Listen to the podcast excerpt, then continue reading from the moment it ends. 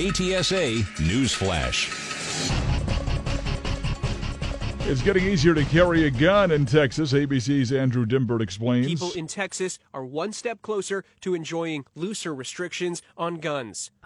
State lawmakers passing a bill Monday allowing eligible people to carry a handgun openly or concealed without getting a license or without any training. The governor now expected to sign the bill, which also includes stiffer penalties for felons caught illegally carrying guns. The federal government contract to lease the Freeman Coliseum is up. County officials said goodbye to the remaining boys at the Freeman Coliseum shelter that was home to more than 2,000 migrant minors. Most of the boys, ages 13 through 17, were placed with their families or sponsors over the 6-week period the facility was operational. The contract to create the housing facility with the U.S. Department of Health and Human Services and the Office of Refugee Services is set to expire May 30th. Katie Barber, KTSA News. The Texas House expected to give its final approval today to a bill that requires public schools and universities to display the phrase, "In God We Trust."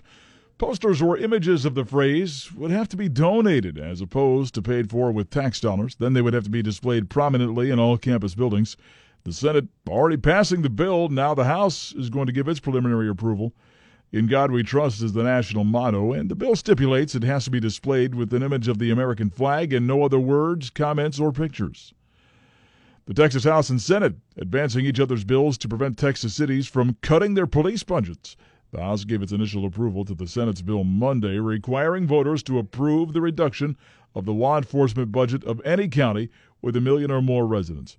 And soon afterward, the Senate passed a House proposal to financially punish cities of 250,000 people or more if they cut the funding of their police. The bill's partisan language reflects the Texas GOP's efforts to prevent the police from being defunded. A woman is recovering after she had a run-in with a moving train last night. It was just before 11 p.m. The train was moving through the intersection of North San Marcos and Arbor Place when a 40-year-old woman walked into the side of the train. She was brought to University Hospital with some broken bones. Police say the woman is homeless, and they're not sure why she walked into the locomotive, but the investigation continues. Metro Health officials giving away 20,000 tickets to Six Flags. They're one-day tickets, and they'll go to people who are vaccinated against the coronavirus at any Metro Health vaccine clinic. They'll also be distributed to anybody vaccinated at Metro Health's partner clinics at UT Health San Antonio, University Health System, WellMed, Incarnate Word, and the Fire Department. The ticket giveaway starts today. They're good for admission to Six Flags Fiesta Texas through September 6th. The results of a monthly report are out showing sustained job growth in Texas. For March this year, the state says around 13,000 new jobs were added to the Texas economy. The report says monthly job growth has been steadily on the rise for 11 of the past 12 months around the state.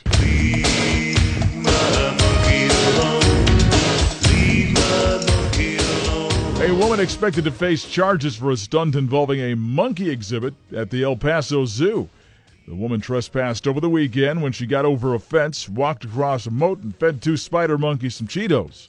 There's video of the feeding that was put on social media. Now, she wasn't hurt, but it was a dangerous situation. Primates are pretty strong. They'll scratch and bite. She's also been fired from her job at an El Paso law firm. The zoo is going to increase patrols in the area. They may even raise the fence to keep others from trying to feed the monkeys. KTSA Sports. Rangers sweeping the Astros with a 3-2 extra innings win in the series finale. Astros manager Dusty Baker with a reaction to the team's ineffective offense lately. Before today, we got plenty of hit. We just couldn't get them, with runners in scoring position. And, you go through periods like this, you don't know when it's going to happen. You don't know exactly when you're going to come out. Texas's series sweep comes after a 1-9 stretch in which the Rangers were swept in all 4 games against the Astros in Houston last weekend. Michael Brantley plated a run for Houston. Cowboys and Texans hitting the field for their first week of organized team activities. Both teams going to hold their first set of OTAs tomorrow, and teams will run a total of 10 OTAs over the next 3 weeks before having a mandatory minicamp in the middle of June.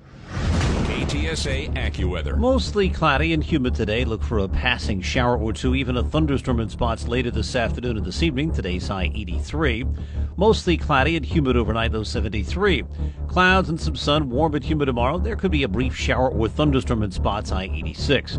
I'm meteorologist Joe Lundberg with your KTSA Stevens Roofing AccuWeather forecast. I'm Don Morgan. Get news around the clock at News Talk 550 KTSA and FM 107.1 and news anytime online at KTSA.com.